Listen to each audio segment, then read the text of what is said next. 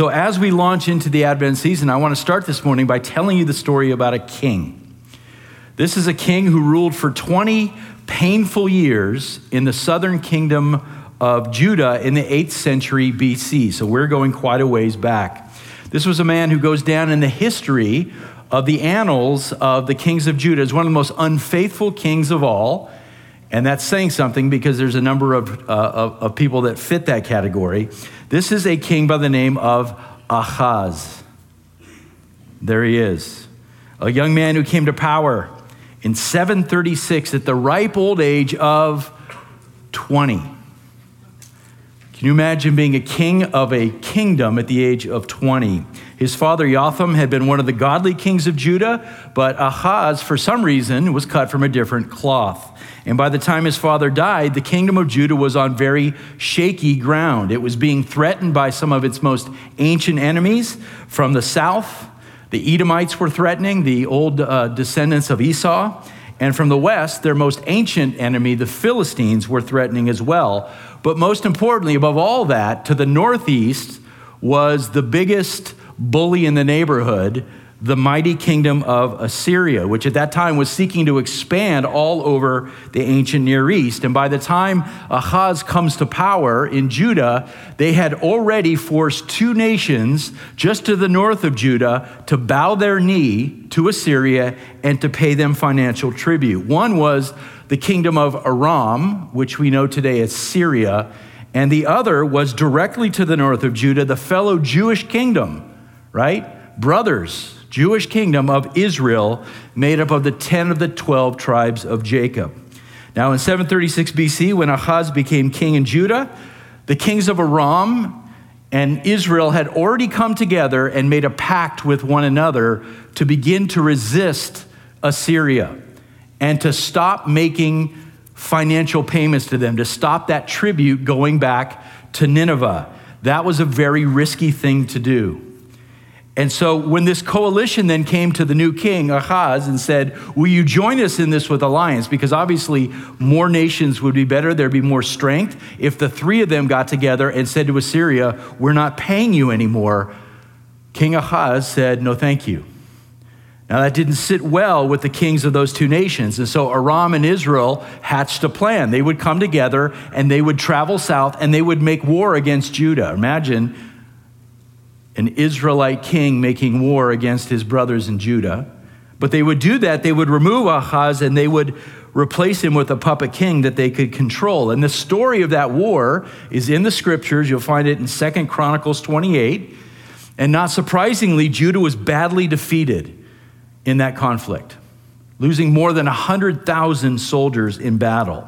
Now, they weren't able to topple Ahaz and take him out of power, but by the time they had withdrawn and the fighting was over, Judah was in a very bad place. They were badly diminished, and they were more vulnerable than ever to all of these surrounding nations.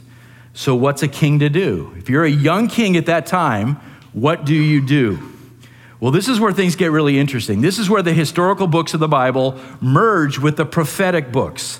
And here we are this morning at the beginning of the Advent season. We're counting down to the celebration of the birth of Christ. And it's at this time of year that we often think of two prophecies that we know well, one from Isaiah seven and one from Isaiah nine, and you're probably familiar with both. Here's what they say. Isaiah seven fourteen says, behold, a virgin will be with child and bear a son, and she will call his name Immanuel. I knew, I knew you knew it. And Isaiah nine six, for a child will be born to us, a son will be given to us, and the government will rest on his shoulders. And his name will be called Wonderful Counselor, Mighty God, Eternal Father, and Prince of Peace. And so every Christmas we quote those amazing verses, don't we? We even put them on our Christmas cards because we love them so much. But how many Christians actually know the context, the wider context of what those verses are? Where do those verses fit into the historical record of Scripture? Well, right where we are this morning in the eighth century B C with King Ahaz. That's where they fit in.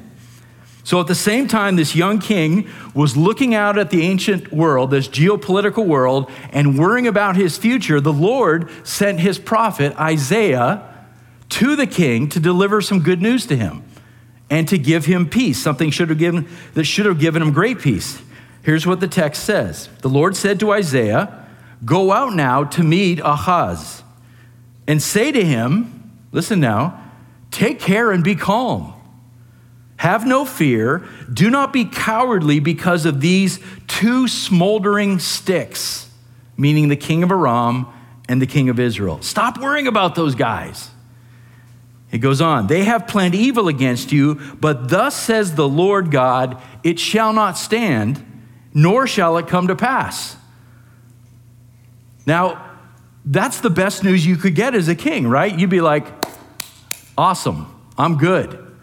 Because the Lord has my back and the Lord of hosts is my protector. That's how it should have gone.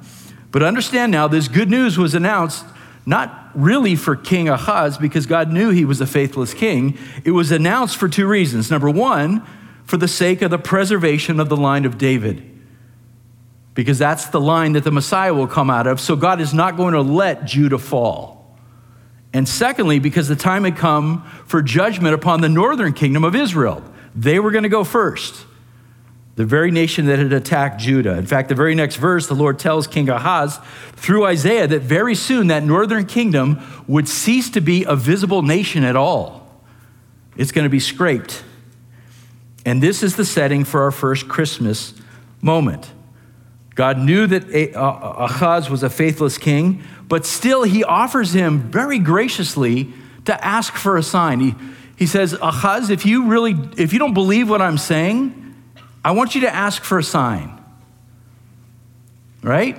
Ask for a sign that you will survive and that Aram and Israel will be punished. And this is how generous God's offer was through Isaiah. Isaiah said, ask for a sign. It can be as deep as Sheol or as high as the heavens.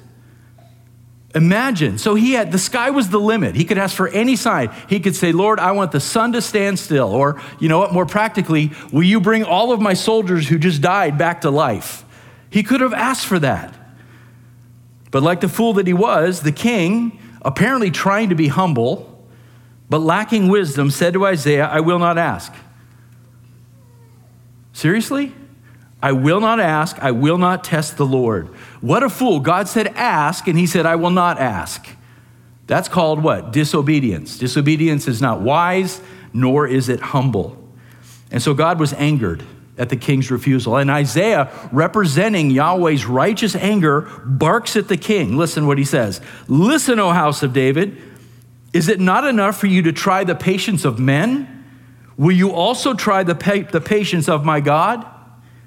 Therefore, the Lord himself will give you a sign. Since you didn't ask for one, the Lord himself will give you a sign. Behold, a virgin will be with child and will bear a son, and she will call his name Immanuel. And, and that's where the Christmas card stops. That's where we're like, oh, I love that verse. And we stop. But it goes on. Before the boy knows to reject what is bad and choose what is good, the land of the two kings you dread will be forsaken. Hmm. So in the immediate context, the sign wasn't so much about the birth of this child. It was about a time frame in which the lands of Aram and Israel would be taken down by force. And then what would happen? In a very short time, before the child grows out of infancy, that's when it would take place. Now, what child is God referring to here? There's a number of theories that scholars have put forth, but in my mind, it's very clear because if you go to the very next chapter in Isaiah, Isaiah chapter eight, the prophet speaks of fathering a son himself. And the Lord said to Isaiah, before the boy knows how to call father or mother, the wealth of Damascus, which is Aram, and the spoils of Samaria, which is Israel, will be carried off to the king of Assyria. So there's the parallel there between this child that's going to be born and this child that Isaiah is about to father. Now, it raises a question, why, why, so, why so mysterious? Why deliver the prophecy in this way to talk about this child? Why not just say, hey, look, in a short period of time, these nations are going to be taken down? And the answer is there's way more going on than first meets the eye. In the world of prophecy, we call this telescoping.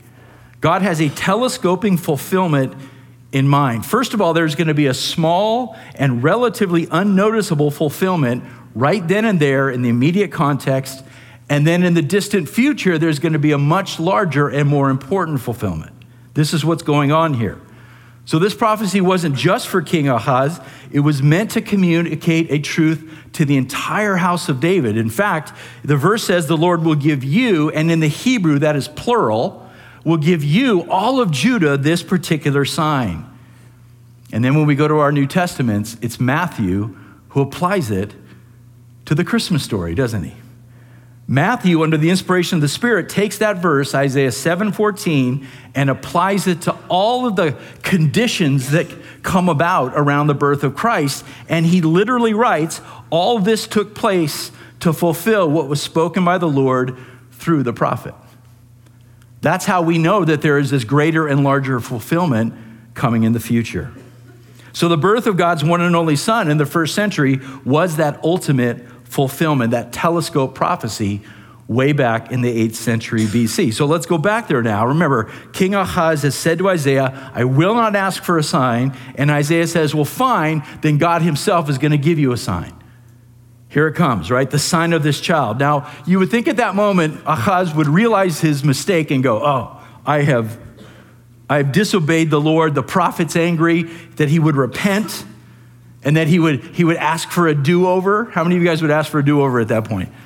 I would, but no. The truth is, Ahaz is an apostate king. He is a heretic, he is an unbeliever, he is an idolater, and he's a fool. And instead of trusting in God's promise to protect him, he decides in his own flawed wisdom, and let's be honest, how many times do we do this? We're like, I, I see what God's word says, but you know what? Practically, I see it this way. And we go do our own thing. In his own wisdom, he tries to fix the problem himself. He ignores Isaiah, and he goes out and he appeals to the biggest dog in the neighborhood to come and protect him from his neighbors to the north, Assyria. He, he, he sends a note to the mighty king, this is the, one of my favorite names, Tiglath-Pileser the third, T P three. Is what we used to call him in seminary, T P three. He goes and appeals to this mighty king, and he brings, he plunders the temple treasury, and he he sends it to Tiglath-Pileser, and he says, I want to be your friend, and he formally requests an alliance with Assyria that he believed would protect him from Aram and from Israel and from the Edomites and from the Philistines. Again, practically, did that make sense? Absolutely. But was it disobedience? Absolutely. In the short term, his plan worked because in the years seven thirty-three and seven thirty-two B C, historical records show us that T P three marched his massive army out of Nineveh and headed west towards the Mediterranean Sea, and he flattened Aram. And he captured Damascus. And he took most of the population into captivity, and he turned it into an Assyrian outpost. Then he traveled further south, and he badly defeated Israel, and he pillaged its territory. And about three quarters of the Jewish population in the northern kingdom was taken out of the land and deported into other parts of the ancient Near East. Both kings in Aram and Israel were killed. And all of this happened within two years of Isaiah's prophecy.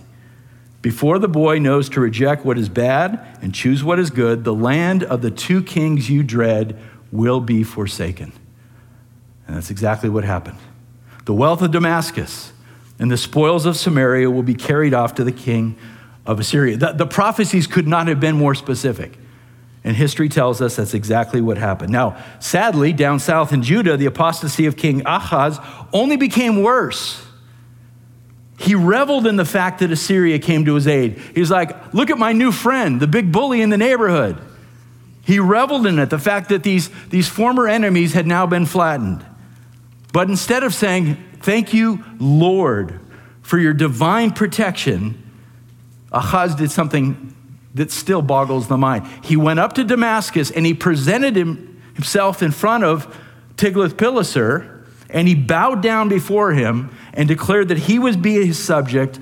And while Ahaz was in Damascus, the Bible itself tells us that he saw a beautiful altar there in Syria that was so impressive to him, he sent word back to Jerusalem to his priests and said, I want to build a replica altar just like the one up here to a pagan god. And when I get down there, I want to replace the bronze altar from the temple in Jerusalem and install a new pagan altar. Can you imagine? Imagine the slap in the face this was to Yahweh. And so Second Chronicles twenty-eight wraps up the legacy of this king with these words. In the time of his distress, this same king Ahaz became yet more unfaithful to the Lord, for he sacrificed to the gods of Damascus, which had defeated him. And listen to his practical words. And said, because the gods of the king, kings of Aram helped them, I will sacrifice to them that they may help me. The blindness, right? He made altars for himself in every corner of Jerusalem. In every city of Judah, he made high places to burn incense to other gods, and he provoked the Lord, the God of his fathers, to anger. That is not what you want on your tombstone. That is not a good record. Now, um, bear with me for a second. I want, can I squeeze in just a wee bit of archaeology? Okay, good. I appreciate that. If there is even an inkling of doubt in your mind about the story of this king, oh, well, you know, Jeff, it's pretty, it's a long time ago. Maybe he didn't actually exist. Let me show you something. This is a royal seal that was dug up in Jerusalem that literally bears his name, the name of his father, and the fact that he claims to be the king of Judah. That is the amazing thing. It dates back to the eighth century B C, an amazing find, an artifact that lay in the sands of Jerusalem for twenty-seven hundred years before it was found. And then scholars looked at it and they looked, uh, it's, you can see on the left side, there's an actual indent from a fingerprint on it, possibly the fingerprint of King Ahaz himself, if he put that seal on some royal letter. This is the oldest seal ever discovered. And then just eight years ago in two thousand fifteen, there was a group sifting through debris at the very southern end of the Temple Mount, and they found another seal almost as old from his son Hezekiah that we have as well in the uh, in a museum in Israel, almost as old as this one. These are remarkable confirmations, guys, that the scriptures that we read are true history. It's an amazing thing to dig these up. And then just to give you another bit of evidence, back in eighteen seventy-three,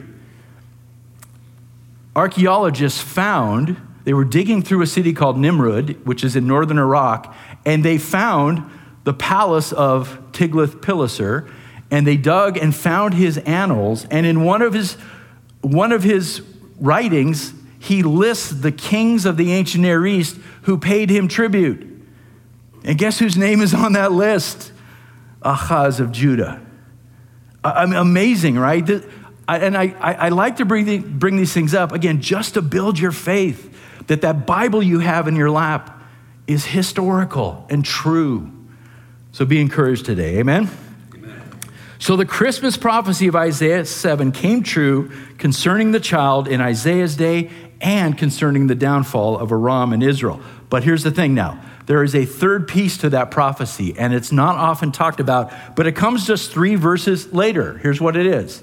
Isaiah seven seventeen, Isaiah says to King Ahaz, the Lord will bring on you, on your people, and on your father's house such days as have never come since the day that Ephraim, which is Israel, separated from Judah. He will bring the king of Assyria. In other words, you know, as Ahaz was dancing like, oh, my enemies are, are going to be wiped out, God says, nuh-uh, you have not escaped his discipline either. And I will use the king of Assyria to punish you as well.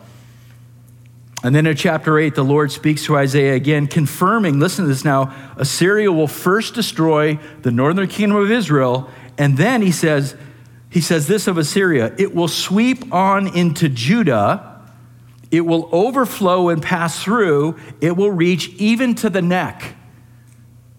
And that language is important, that Assyria will someday come to the neck of Judah, but it will not overcome Judah. Why? Again, because God is going to protect Judah for the sake of maintaining the line of the Messiah. Well, guess what?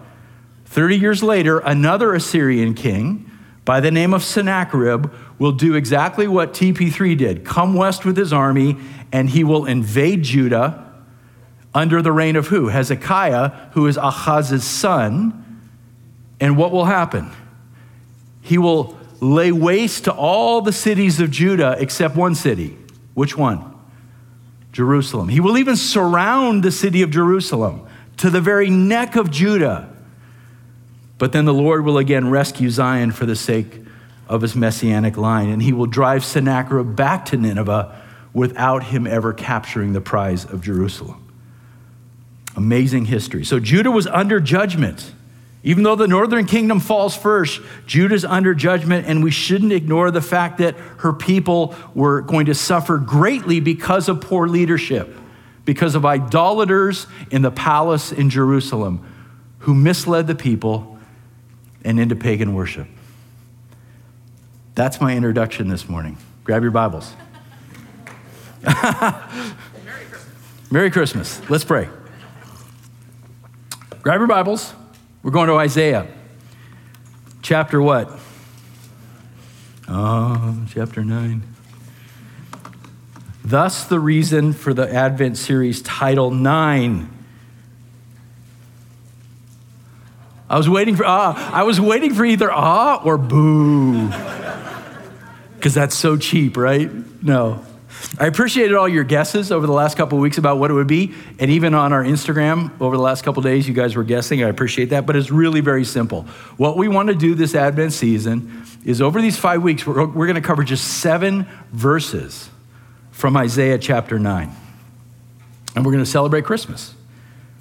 And this morning, all we're going to do is actually look at verse one and set the stage for the coming weeks as we're, we're going to dive deeply so that when we get to verse six, which is the most famous and beloved Christmas prophecy of all, that we're going to understand the context and understand exactly what the prophet was trying to say. Now look at verse one. Notice the first word. In Hebrew, it's the word ki, but depending on your English translation, it either says but or nevertheless. Now, what do we do when we see that word? We say, oh, that's a transition word. It's a contrasting word, right? It's it's going to share with us, but this, but nevertheless this, and that means we can't just start at a but. We can't start at a nevertheless. It means we have to go back to chapter eight to see what the contrast is going to be. So go back to Isaiah eight and look at verse nineteen. These last couple verses in chapter eight are going to set the stage, and I want you to hear in this the bleak spiritual atmosphere that Isaiah and Judah are living under with King Ahaz on the throne of Judah. Verse nineteen, when they say to you, consult the mediums and the spiritists who whisper and mutter, should not a people consult their God? Should they consult the dead on behalf of the living, to the law and to the testimony, he says. If they do not speak according to this word, that is God's word, it is because they have no dawn, they have no light. They are in darkness, spiritual blindness and darkness. Verse twenty-one, they will pass through the land hard-pressed and famished, and it will turn out that when they are hungry, they will be enraged and curse their king and their God as they face upward. Then they will look to the earth and behold distress and darkness, the gloom of anguish, and they will be driven away into darkness, which is, of course, language that sounds very much like eternal judgment, does it not? That's how bleak it is. These were deep and troubling times for both Israel and for Judah, filled with idolatry and fear and darkness because they turned away from Yahweh and they turned away from his word, and a gloom had come over the land. And so both nations are about to face judgment because of their unbelief. First Israel, an apostate Israel, the northern kingdom, would be dealt with first. They would be cut off and left desolate because of their blindness, because they'd actually, imagine, gone out and allied themselves with a pagan nation to invade their brothers in Judah. What a betrayal. So that's the situation. Now go over to chapter nine. Now we'll see the contrast that Isaiah is drawing for us. Remember those words, a gloom of anguish. Now look at verse one. But there will be no more gloom for her who was in anguish. Look at the tenses there. There will be no more gloom in the future for her who was in the past in anguish. In earlier times, he, that is the Lord, treated the land of Zebulun and the land of Naphtali with contempt. But later on, he shall make it glorious. By the way of the sea, on the other side of the Jordan, Galilee of the Gentiles. Okay, you see a number of key geographical terms there. Land of Zebulun, land of Naphtali, way of the sea, Galilee of the, Galilee of the Gentiles. What does that mean for us? Boom. Or three, a map or three. Okay, so let's look at, there it is. Let's let's try to find what, what he's pointing to here. Here is a your typical map of, of Israel, but these this is like broken down by the twelve tribes of Israel, which of course are named for the twelve sons of Jacob. Whenever we look at a map of Israel, we look for the two bodies of water, the Sea of Galilee in the north and the Dead Sea in the south, and then we find that dark darker blue dot, right, which is Jerusalem, which is located in the south in the tribal land of Benjamin, but right on the border with Judah. Who was Zebulun? Well, Zebulun was the tenth son of Jacob and the sixth son that he had with Leah. And his territory is outlined there in green. That is the land of Zebulun. As you can see, he's granted a portion of what we call the lower Galilee, including, by the way, Nazareth, where Jesus was raised. Naphtali was the sixth son of Jacob and the second son of Jacob and Rachel's maidservant, Bilhah, and his land is outlined there in pink. As you can see, Naphtali was given land that was considerably larger than Zebulun. It includes area, uh, territory in both the lower Galilee and the upper Galilee, and also borders the Sea of Galilee on the east. This was, the land of Naphtali, the most productive and fertile land in all of Canaan. It was, it's fed by all kinds of springs there from Mount Hermon to the north. And so this was excellent land for farming. But here's the thing. Both of these territories had problems from the very start. In the book of Judges, we're told that both Zebulun and Naphtali failed to drive out the Canaanites in the days of Joshua. They got lazy. They quit the job. They conquered, but they said, ah, we can leave some of them there. Oh, we maybe we'll make them our slaves maybe, but you know what? We're not going to drive them out.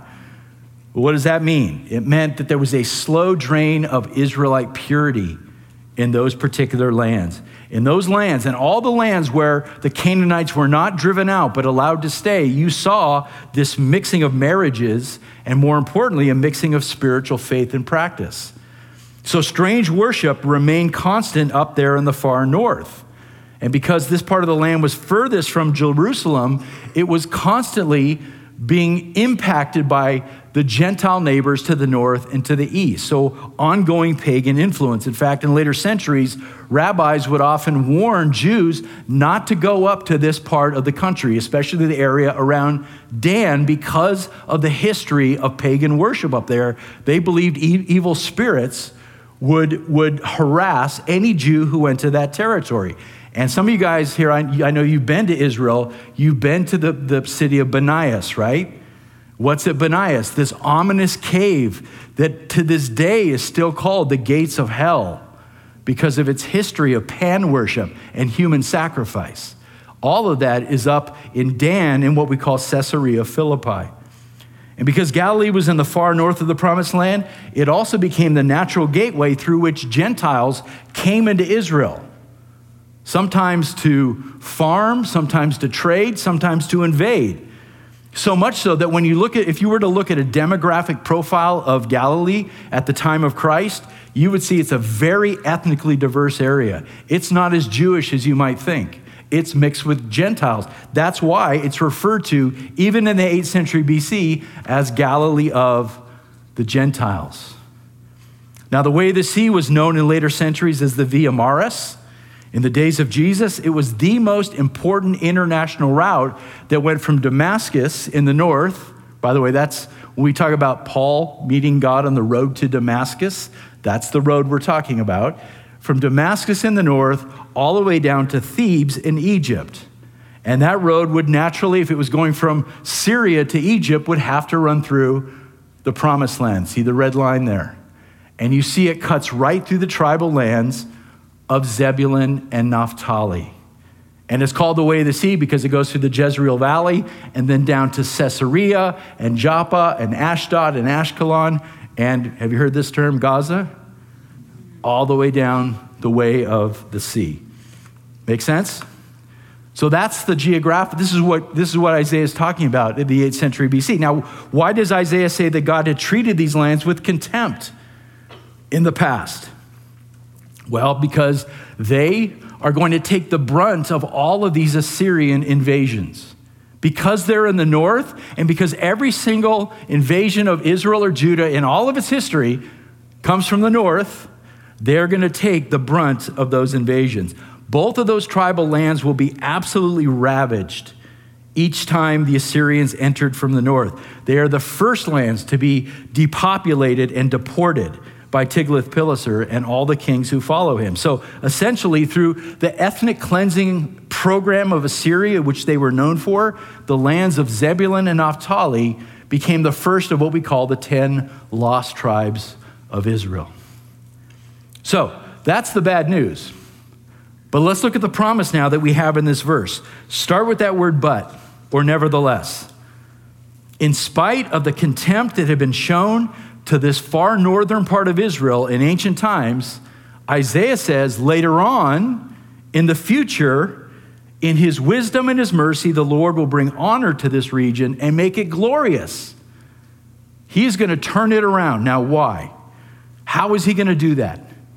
Well, it's very simple, because that is the region where God's one and only Son, the incarnate God, would spend most of his days on the earth. This is the part of the Israel, by the way, not Jerusalem, not where all the highfalutin stuff's happening, but in Galilee, where he will minister and heal and feed and teach, where he will reveal the Father to all those who have eyes to see, where he will begin proclaiming the good news of the kingdom of God. And we know that that's the meaning of this text in Isaiah nine one, because again, Matthew applies it as such. This is from Matthew four. When Jesus heard that John the Baptist had been taken into custody, he withdrew into Galilee. Leaving Nazareth, he came and settled in Capernaum, which is by the sea in the region of Zebulun and Naphtali. This was to fulfill what was spoken through the Isaiah the prophet. So the dots get connected here on these amazing Christmas prophecies. And again, what a remarkable and humbling thing that Jesus would choose this despised area, not Jerusalem, but this area of Galilee is the center of his ministry life. Remember how the Pharisees said, look, no prophet comes out of Galilee. And you remember how even the, the some of the earliest apostles were like, could anything good come out of Nazareth? That was the feeling of that day. And because of the high concentration of Gentiles up there, its reputation for idolatry, because of all that, all the prideful Jews down in the south were like, eh. They looked at Galilee with scorn and disgust. But Jesus thought differently. And isn't that the way of the Lord? To reverse the common opinion of men and do what is so unexpected? Isaiah, prophesying more than seven hundred years into the future, provides this great hope for Galilee. Great hope. The land's not always going to be held in contempt. Someday that gloom is going to be lifted, and this great light is going to shine from a very unexpected place. seven hundred plus years later, Jesus breaks into this Jewish world that's still under threat, not the Assyrians anymore, but now the Roman Empire, and he will come out of this part of Israel, this contemptible land. And for what purpose? To seek and to save the lost, to destroy the work of the devil, to overcome sin and death, to reveal the face of the Father to us, and to pay the ransom for our sin. Guys, that is, that is the Christmas story, right here from Isaiah. Now that sets us up for the rest of the series. We, we have to better understand the context that these great prophecies were written. But before we're done today, let's talk about now, in a very practical sense, how knowing this, because I don't want this to be just a classroom setting, right? How does this help us really prepare for Christmas, our hearts and our minds? Well, I think it's important for us to see the hope in this prophecy. Hope is a big word at Christmas time, right? We should see the hope in this prophecy about the, the future glory of Galilee, spoken during a very difficult time for that part of the world. Consider this. This is something we don't often think about because, as they say, history's written by, by, by the big shots, right? History's written by the victors and the kings and all this stuff. There were faithful Israelites living in Zebulun and Naphtali during the reign of King Ahaz. There were. We know that. In spite of all the idolatry and unbelief in that area, there were faithful Jews trying to eke out a life, a faithful life of worship of Yahweh. And so, do you feel frustrated by your government today? Imagine living through the wicked reign of King Ahaz. How scary and disheartening that would have been. And these faithful saints would have been caught up too in the suffering of the Assyrian invasions. They weren't spared that. Imagine what they went through, but they were never forsaken by Yahweh. We know that because God cares for his, his remnant. He always has. He's maintaining this remnant of faithful Jews, and he cares for them even in the darkest of times. And so they would have turned to God's word during those times. Imagine again, trying, you live in this land, uh, whether it's Dan or Nazareth or somewhere in between, you live in this land. And there's all these things happening. Your king is out of control. You know he's an apostate. And now we're under threat from the Assyrians. What do you do as a faithful saint? Well, you turn to God's word and you turn to the prophecies of hope so that you can endure and persevere in your faith. You meditate upon God's promises. You look back at history and say, God's been faithful. He will love and care for me now. And oh, by the way, there's these prophecies of this Messiah to come. That's where I will put my hope. That's what they would have done in that day. And so today, if our circumstances appear gloomy and dark, and if you're starting to wonder about your country, and you're starting to worry about California and about the state of this world, never forget that there's always hope that God is going to move in ways beyond what you see and beyond what you can even imagine, because he's sovereign. And that's the hope we have to have, friends. As we as we seek to remain faithful worshipers, we've got to hold on to that hope. Listen, we cannot be the type of shallow, flaky followers who say, oh, I love Jesus when it's easy and when it's comfortable and when things are going well and we feel prosperous. But then when things get hard and they become uncomfortable, we quickly lose our joy and our hope. Sadly, I think that's, in some cases, the reputation of the church in America today, that we, we quickly lose our joy and hope, and we, we become like the world when things get a little bit difficult. Can't do it. Remember that thick darkness precedes bright light, and great sorrow precedes great mercy and joy. And when we put on the eyes of faith, we know that God is, God is involved. We know that present trouble is not the end of the story for those who God calls according to his purposes. He's caring for us in the midst of all of it. By the way, this is what David declared in Psalm thirteen. D- David, it, David is so blunt, right? We've seen this in our Psalm study. He says, how long, O Lord? Again, imagine you were living up in Zebulun or Naphtali. How long, O Lord? How long do we have to put up with this king and all of his idolatry? How long? Will you forever? Will you forget me forever? How long will you hide your face from me? How long shall I take counsel in my soul, having sorrow in my heart all the day? I talked to some of you guys and you expressed some of those same feelings. How long do we have to live in this sorrow? Then what does David do after this? Later in the psalm, he remembers who God is, doesn't he? And he says, but I've trusted in your loving kindness. My heart shall rejoice in your salvation. I will sing to the Lord because he has dealt bountifully or generously with me. This is, guys, this is what we need to do in these darker times. Choose to do what David did. Choose to stay rooted in the truth about God. Look back at his faithfulness in history so that we can find hope right now in the present. We meditate on this. We remind ourselves and one another of our status as children of God and sojourners in this world, a people who long to be in our true home in heaven. And we encourage each other with those words.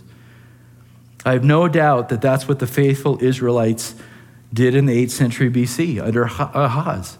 They reminded one another that Yahweh had not forsaken them and that someday they would be home with him. And listen, I know that things, uh, think, the things that make life difficult and uncomfortable are sometimes amplified at Christmas time, right? Uh, while half the world is celebrating, the other half is sort of, you know, struggling, feeling, you know, down because of a loss in their lives, or feeling lonely, or, you know, feeling fearful about an uncertain future. Some of us feel like this great pressure, the expectations of everybody at Christmas time. And the reality is sometimes we don't feel like singing, "Oh, come all ye faithful, joyful and triumphant," because we're struggling. Sometimes we feel like we're on the opposite end of that, right? The opposite end of the spectrum. And by the way, this is why we often sing this song at Oak, at Oak Hill. We sing, "Oh, come all you unfaithful," right? Come weak and unstable. Come, know you're not alone. Oh, come barren and waiting ones, weary of praying, come. See what your God has done. Oh, come bitter and broken. Come with fears unspoken. Come and taste of his perfect love. Oh, come guilty and hiding ones. There's no need to run. See what your God has done. Christ is born for you. That's the hope of Christmas. And that song ends, "So come, though you have nothing. Come, because he is the offering. Come and see what your God has done." That's the hope of Christmas. So now's the time for us to start this process of getting our minds and our hearts ready to celebrate well, to reignite that hope of the Savior, right, who cares for us in the midst of this thing we call life. Remember, Jesus took on flesh.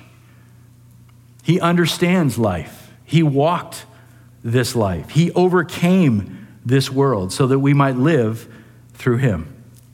And so if it looks gloomy out there, and, and if you're like, "Man, I feel like I live in Zebulun.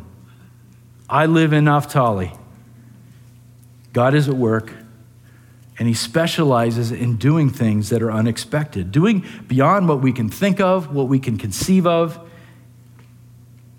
going way above what we can even imagine.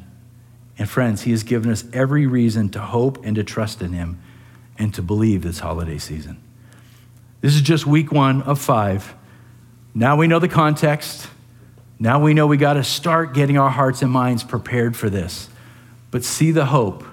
The hope of Galilee is the hope of Santa Clarita. Amen? Amen. Let's bow our heads.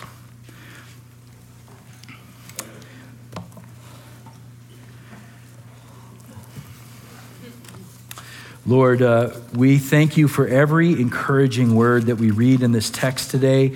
Lord, we thank you that you are faithful, that you are the faithful God of history who has prophesied all these things because you are sovereign, because you, because you know all things. You know the beginning from the end, and you see time all at once. And so you can prophesy things seven hundred years before they happen and then bring them to pass. God, may we remember that this holiday season for all those in our church family who are who are not looking forward to Christmas, who are struggling for one reason or another. Lord, reignite our hope in you. Help us to trust you. Help us to look back and say, look, look at the unexpected things that God did. Look at how faithful he is. And then to turn and look at our own situation, to look into our own hearts and say, God, you are good. Lord, beginning today and over the next four weeks, will you stretch our faith to trust in you more and more, even if we're feeling gloomy? Raise our eyes, Lord. Help us to focus on things above this Christmas season. For your glory, we pray. Amen.